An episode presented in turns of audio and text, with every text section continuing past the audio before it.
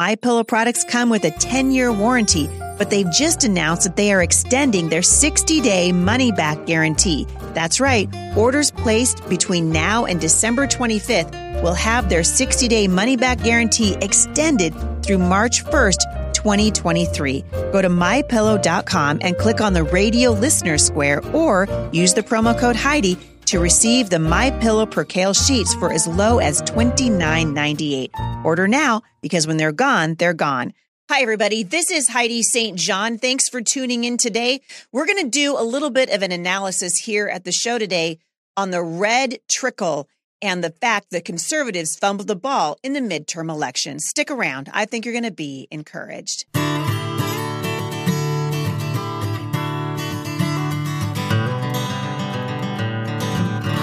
Right, you guys. Well, we've got so much to jump in today, so I'm going to go ahead and just start with California's Proposition 1, which passed in the state of California, which will enshrine abortion rights up to the moment of birth for Californians who uh, basically overwhelmingly approved this measure.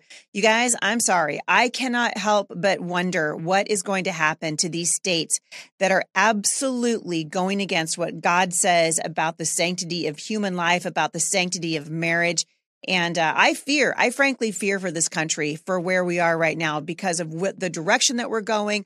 Obviously, the midterms were a massive disappointment for conservatives, particularly people like me who were hoping that you guys would get out to the polls and that we would see a sea change in the midterm elections. But unfortunately, that is not what happened. California's Proposition 1 passed. Montana rejected a ballot measure that would require medical care for infants who are born alive. I'm trying to imagine what goes through the mind of a of a living, breathing adult who could go to the polls and say, you know what, if a baby's born alive from a botched abortion, we can just leave it on the table to die. Or if a baby is born actually for any reason and the parents decide, you know what, we just don't yeah not not today we've changed our mind. And now in montana unfortunately the infant can be left to die. That's exactly what happened in montana. And congress right now is at a tipping point and so I do believe we're going to take back the House, but the Senate is still in question. Uh, Republicans inch closer to a House majority on Wednesday, but control of the Senate is hinging on a few tri- tight races in midterm elections. And these are defying the expectations of sweeping conservative victories. And that's why I wrote in my notes today uh, this is really more of a red sprinkle. It certainly wasn't the red wave that we were hoping for and that we wanted. And today, I, as we sort of I look at this a little bit and I give you a little bit of an analysis, sort of my analysis. I got to tell you, uh, my heart was heavy, really heavy over uh, what happened in California and particularly uh, heavy over what we saw happen in the midterms with regard to congressional races all around the nation. I thought for sure you know, with the economy absolutely in a free fall, all you got to do is go to the grocery store and you can go, you know what? Things are just not going so good.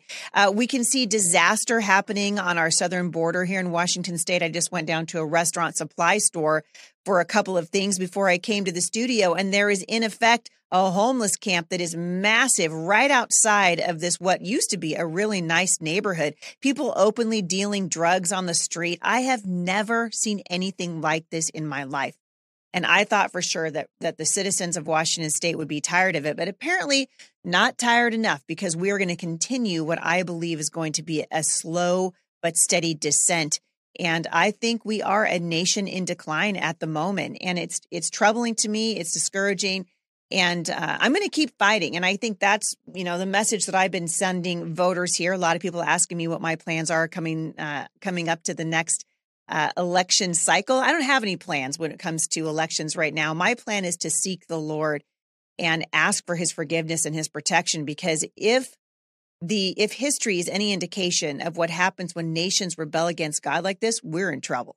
We're in trouble. And as I'm watching the the news kind of come in and people uh, I mean right now either party could secure a, Senate majority, right? Uh, as of Wednesday, so just yesterday, uh, if if if there are wins for the Democrats or the Republicans, if either one of them wins Nevada and Arizona, both of those races up in the air right now, then that party will have control of the Senate, which would it'd be crazy if if the Democrats get it again. then the check and balance, which we were hoping to put on the Biden administration, the Biden regime, is going to be really hard to pull off. There's a strong possibility that for the second time in two years, the Senate majority is going to come down to a runoff in Georgia. But I think Republicans are unlikely to take back the Senate because the Georgia Senate race features a very vulnerable and troubled candidate, which is Herschel Walker. And so, even though we were widely expected to have historic wins in the House of Representatives and take back the Senate, we're coming up short nearly everywhere. And it's a lot for us to sort of look at and try to figure out. Ben Shapiro gave some commentary the morning after the election that really uh, mirrored what I was feeling also. And I'm going to give you some of his basic takeaways, and I'll link back to this in the show notes for those of you who want to print it out or take a look at it. And he listed, let me look, let me see, I'll count them. There are eight points that he listed. The first one was the Democrats are not going to change course on anything. They wildly outperformed expectations, except in the state of Florida. And we saw what happened in Florida with Governor Ron DeSantis. Boy, that was a red crimson wave if ever there was one. They even flipped the deeply blue county of Miami Dade red. But if you'll notice what DeSantis is doing that the other states are not doing is he's saying the the uh, the elections need to be counted on that day. So here in Washington state, we're still waiting to find out results of congressional races and other things like that. We're still waiting because we have nothing but mail in ballots here in Washington. And as far as I'm concerned, mailing ballots, mass mail in ballots should be illegal. It should be a crime. You can get up off your couch, you can go down to a polling station, and you can make your voice heard. We did it for generations in this country. Mail in ballots are just rife for difficulty and rife for fraud. And I'm sure that that's what's happening across the country in a lot of races. But you can't just look at voter fraud and say that's the only problem. And really, that is the point that Ben Shapiro was trying to make. He was saying, listen, uh, the Democrats are not going to change course on anything, except obviously in the state of Florida. Biden is probably going to be their 2024 nominee. This guy who is obviously mentally unfit for the job. And yet the Democrats seem content. And, and uh, I think the public school system has a lot to do with this. I think that the, our public universities, who, like I've told you guys for years and years here, are cranking out by the hundreds of thousands every single year kids who hate this country and do not agree that we are the the most uh, blessed nation on the face of the earth. These are kids who don't understand basic economics. These are kids who believe that men can get pregnant. These are kids who believe that socialism is a good idea and communism didn't really kill anybody. We got issues because our education system is doing what it what it's been designed to do. And so now we've got a generation of young people who are voting with this ideology absolutely cemented into their minds and into their hearts. And it really is a, a terrifying time for the country. Number three, Ben Shapiro said that Republicans wildly underperformed. I completely agree with him. He said heads should roll. I absolutely saw this happen in Washington state. And we were just paralyzed here to make any decision that had anything to do uh, with somebody who wasn't in, affiliated with or endorsed by President Trump. And as I've told you guys many, many times, I was a huge fan of the president. I voted for him in 2016 and again in 2020. If he runs again, and that's the option, I'll vote for him again. But we have got to stop hinging every decision that we make. It cannot hinge on what President Trump does or does not think, or what he or who he will or who he will not endorse. And I think that Ben Shapiro and a lot of other people looking at this who really wanted the Republicans to win are going, we got to stop doing this.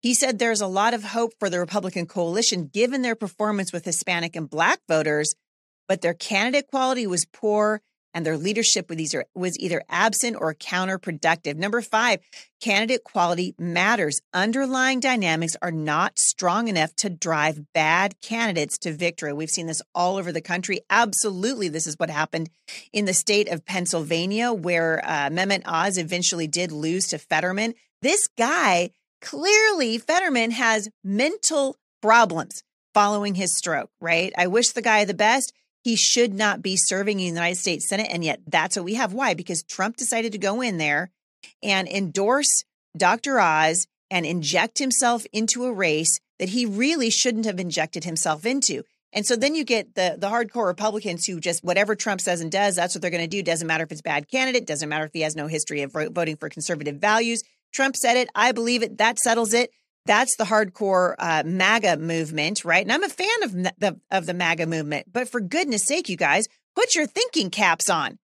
Mehmet Oz was a bad choice to run against Fetterman, and now here we're paying for it big time. Uh, number six, he said Donald Trump was a major drag on Republicans from his picks to his antics. Uh, and no, no place was this better seen than two days before the general election when President Trump puts the spotlight on himself and then goes ahead and pokes fun at Ron DeSantis, who was about to uh, to to absolutely kill it in Florida, and yet Trump wanted to turn the the attention to himself. He picked bad candidates. He spent almost no money on his handpicked candidates, and then he proceeded to trash Republicans who lost and didn't sufficiently bend the knee to him. And Ben Shapiro said, and I believe he's completely right. This is going to have impact in 2024. Uh, seven, the Republican leadership class, paralyzed by the Trump phenomenon, failed to provide any leadership at all. And number eight, except for DeSantis, who was a leader and an excellent candidate and an organizer of his own party, leading Florida to a red tsunami. If we could have followed the lead of Ron DeSantis in Florida, I think we would have seen much better results around the country for conservative values. It's amazing to me, and I consider I continue to be rather bewildered by what's happening across the country, particularly as it relates to the pro-life movement. It was shocking what happened in Montana, but the measure uh, failing right to protect the un or the newborns, not even unborns. We're talking about infanticide now, you guys. Wow. Abortion. Oh, come on. That's old school. Now we're actually talking about infanticide. And the news is reporting that the pro life measure would not have prevented Montana residents from receiving abortions. It just would have required that medical care should be provided to an infant who is born alive as a result of either a natural or an induced labor, a failed abortion, or a cesarean section. This measure, which would have uh, made sure that doctors cared for newborns uh, failed by around 20,000 votes. So 20,000 people more in Montana that voted said, nah, we, we don't, we don't want that. It, it, it's shocking to me. This bill would have required medical care for infants who are born alive and Montana voters rejected it. And uh, I spoke to a pro life activist who said that if Montana voters knew what was actually in this bill, they would have passed it overwhelmingly. But the way that it was worded was confusing, which is why I said the other day, you guys, if you don't understand the measure, don't vote because a lot of these things are worded in such a way that they're confusing. The people who put them in that voters pamphlet, they know exactly what they're doing. We're going to have to do a better job at understanding what's on the ballot. When you need mealtime inspiration, it's worth shopping Kroger, where you'll find over 30,000 mouthwatering choices that excite your inner foodie. And no matter what tasty choice you make, you'll enjoy our everyday low prices, plus extra ways to save, like digital coupons worth over $600 each week. You can also save up to $1 off per gallon at the pump with fuel points. More savings and more inspiring flavors make shopping Kroger worth it every time. Kroger, fresh for everyone. Fuel restrictions apply. I know it's an unpopular opinion with a lot of Republicans who want to say that uh, this Trump had nothing to do with what just happened in the in the country with elections. I just don't think that's true because Republicans did pick bad candidates all over the country. Ben Shapiro again saying believing that the fundamentals were all that was necessary to sweep them to victory. Republican leadership failed to intervene in these primaries to the extent necessary to ensure durable general election candidates. So just because you've got a candidate who can make it through the primary uh, if they can't make through the general, then you're going to lose the whole enchilada, which is what's been happening all across the country. He goes on to say these Republican leaders stood largely uh, stood aside largely out of fear of former President Donald Trump. Trump himself personally intervened in a variety of cases in the primaries, endorsing candidates almost solely on the basis of whether they were sufficiently sycophantic regarding the election of 2020. Those candidates then lost. And then Trump ripped them. Take example, uh, Don Bolduc in New Hampshire. New Hampshire is a toss up state. Late polls suggested that this Republican, despite his myriad oddities and strong support for Trump's 2020 election fraud claims, might win the race. Instead, he lost by double digits. And what did Trump do? He promptly took to Truth Social to let the world know that this guy deserved it. He said Don Bolduc was a very nice guy, but he lost tonight when he disavowed after his big primary win his long standing stance on election fraud in the 2020 presidential primary. Had he stayed strong and true, he would have easily won. Lessons learned. Wow. He also took time to issue a statement celebrating a Democrat that won a seat in Colorado and ripped Republican Joe O'Dea, who would refuse to countenance Trump's election 2020 obsession, saying, and I quote, Joe O'Dea lost big. Make America great again. You guys, I've said it before and I'll say it again. We have got to start paying attention to what these candidates actually believe. The Republican Party had one job in the 2020 election cycle, and that was to provide some semblance of leadership. And where they didn't do that, we lost. And where they did do it, we won. I'm going to link back to an article that I've quoted quite a bit today that was written by uh, Ben Shapiro, but I want you guys to pay attention because this is only the first time that this has happened, right? Since Trump's stunning loss in 2020. And I think that unless we get our heads screwed on straight and start actually looking for true conservatives, what I told you guys yesterday, we've got to be committed to true conservatism. And if we can't be committed to true conservatism, we're going to continue to stumble and fall all across the country. Uh, Trump taking pot shots at uh, Ron DeSantis, calling him Ron DeSanctimonious. In Georgia, Governor Brian Kemp handily defeated Democrat darling Stacey Abrams, despite Trump's personal attempts to defeat Kemp in his primary again. This was due to Kemp's failure to illegally flip the state to Trump in the 2020 election. Kemp is trusted by the Georgians, and so he won.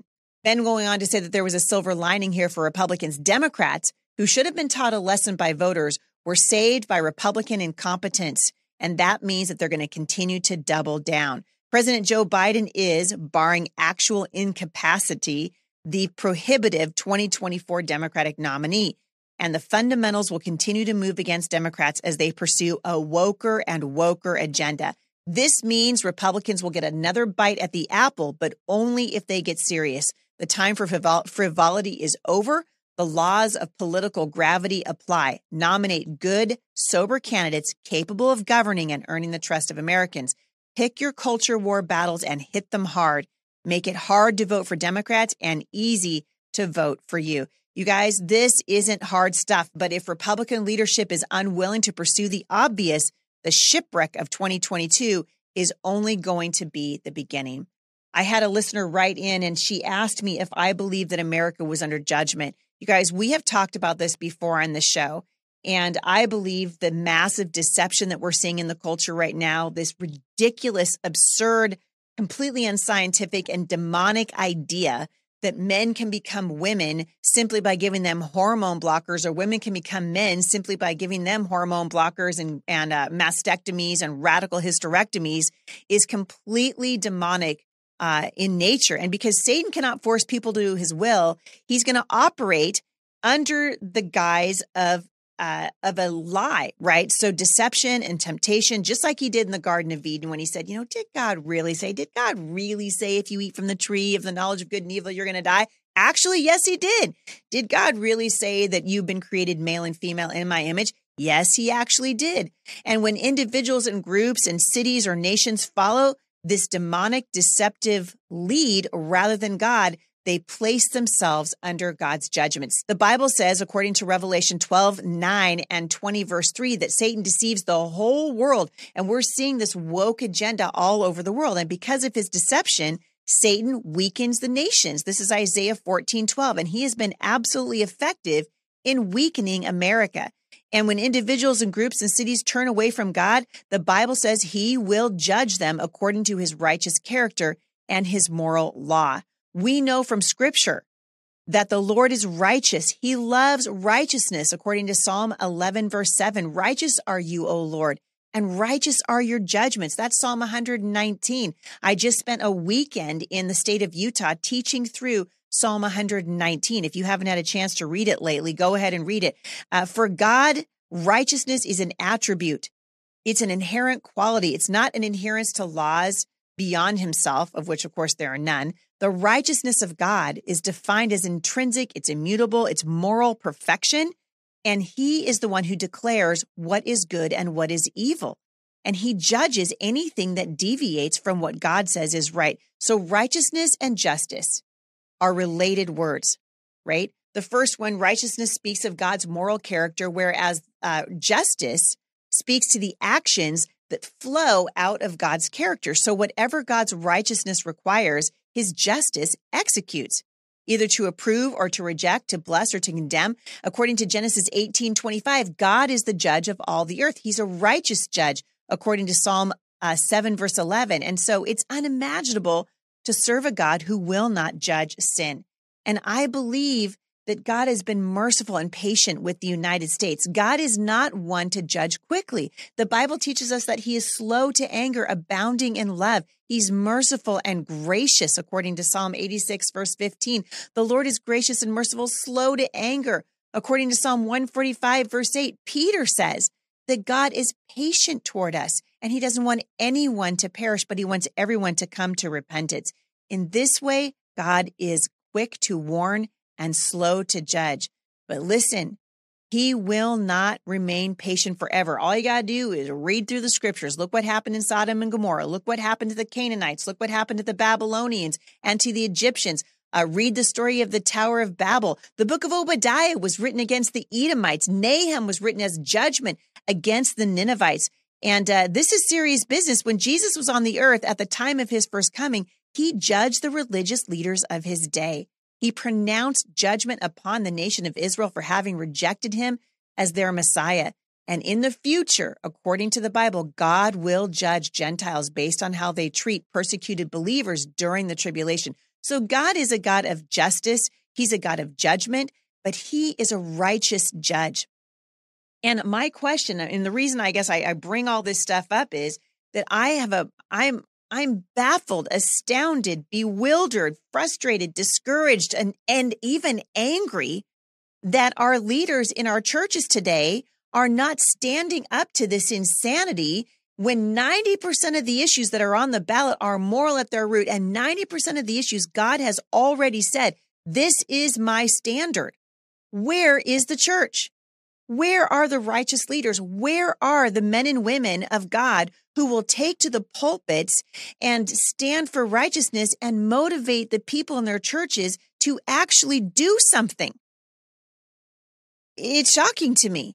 And I've said this before and I'll say it again. The 501c3s and the pastors who cower and hide behind these, the woke churches, the progressive churches, there are very few Jack Hibbs in the United States, very few Rob McCoys, very, very few.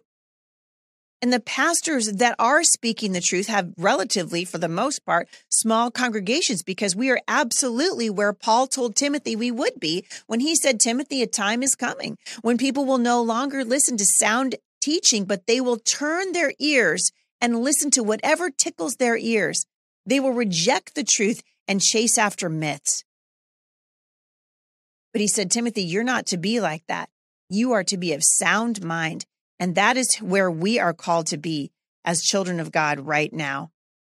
I want to encourage you not to be discouraged by what's happening around you. I mean, obviously, I'm I'm telling you guys the truth as uh, as I see it, but as Christians, we have a responsibility not only to speak the truth in love, but we have a responsibility to share the gospel according to Mark 16. We're supposed to be making disciples. We're never called to form a nation. So there's nothing in the New Testament that says, "Hey, you know, form a nation." Although I will say, lately, I've been thinking, you know, I I, I wouldn't mind like you know doing the little commune thing. You know, finding a hundred of my closest friends and saying, "How about we purchase, you know, uh, 16,000 acres out in the middle of nowhere and we start growing our own food. we get off the internet. You know, I wouldn't mind doing that, except for that's not what we're called to do. Jesus said that we would be in the world, but we would not be of the world. And yet, for many, many years now, we have been voting and acting as if uh, it doesn't matter.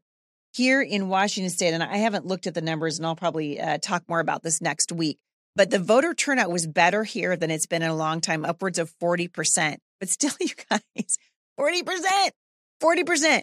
If, if the church would turn out, if pastors could uh, could stop worrying about their 501c3s and actually talk about what's happening in the culture and apply the Bible to our lives right now, it would make a difference. We are called to learn God's word and live it as he directs.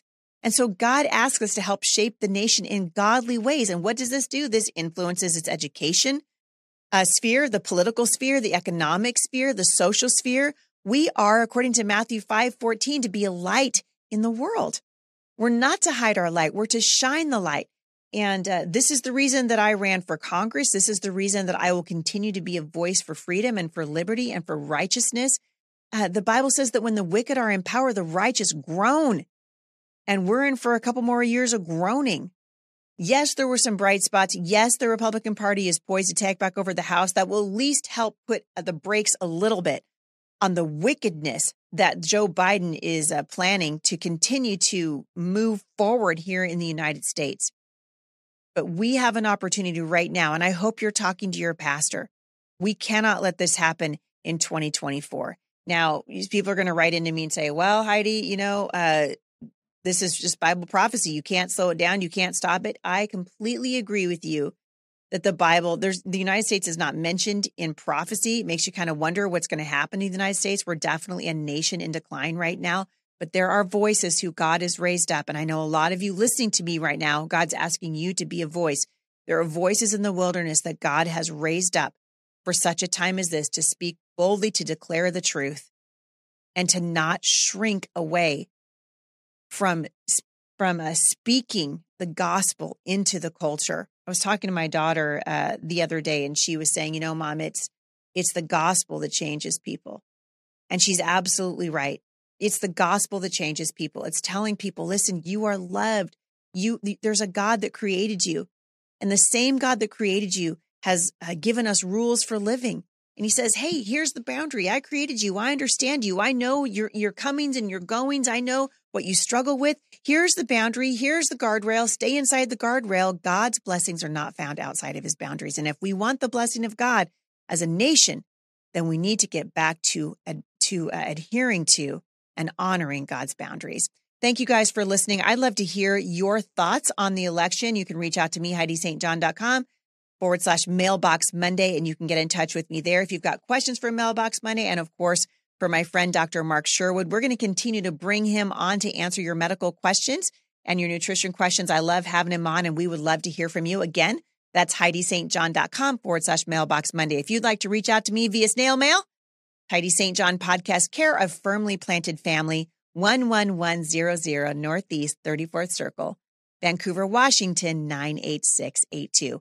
As always, we love to hear from you. If you can support this ministry financially and help us get this podcast out to people just like you, you can help us by leaving reviews for the show over at iTunes or by contributing financially to us at firmlyplantedfamily.org. You guys, we love you. Don't get discouraged. Don't give up. Continue to be the light that God has called you to be and love your families well. And I'll see you back here again at the intersection of faith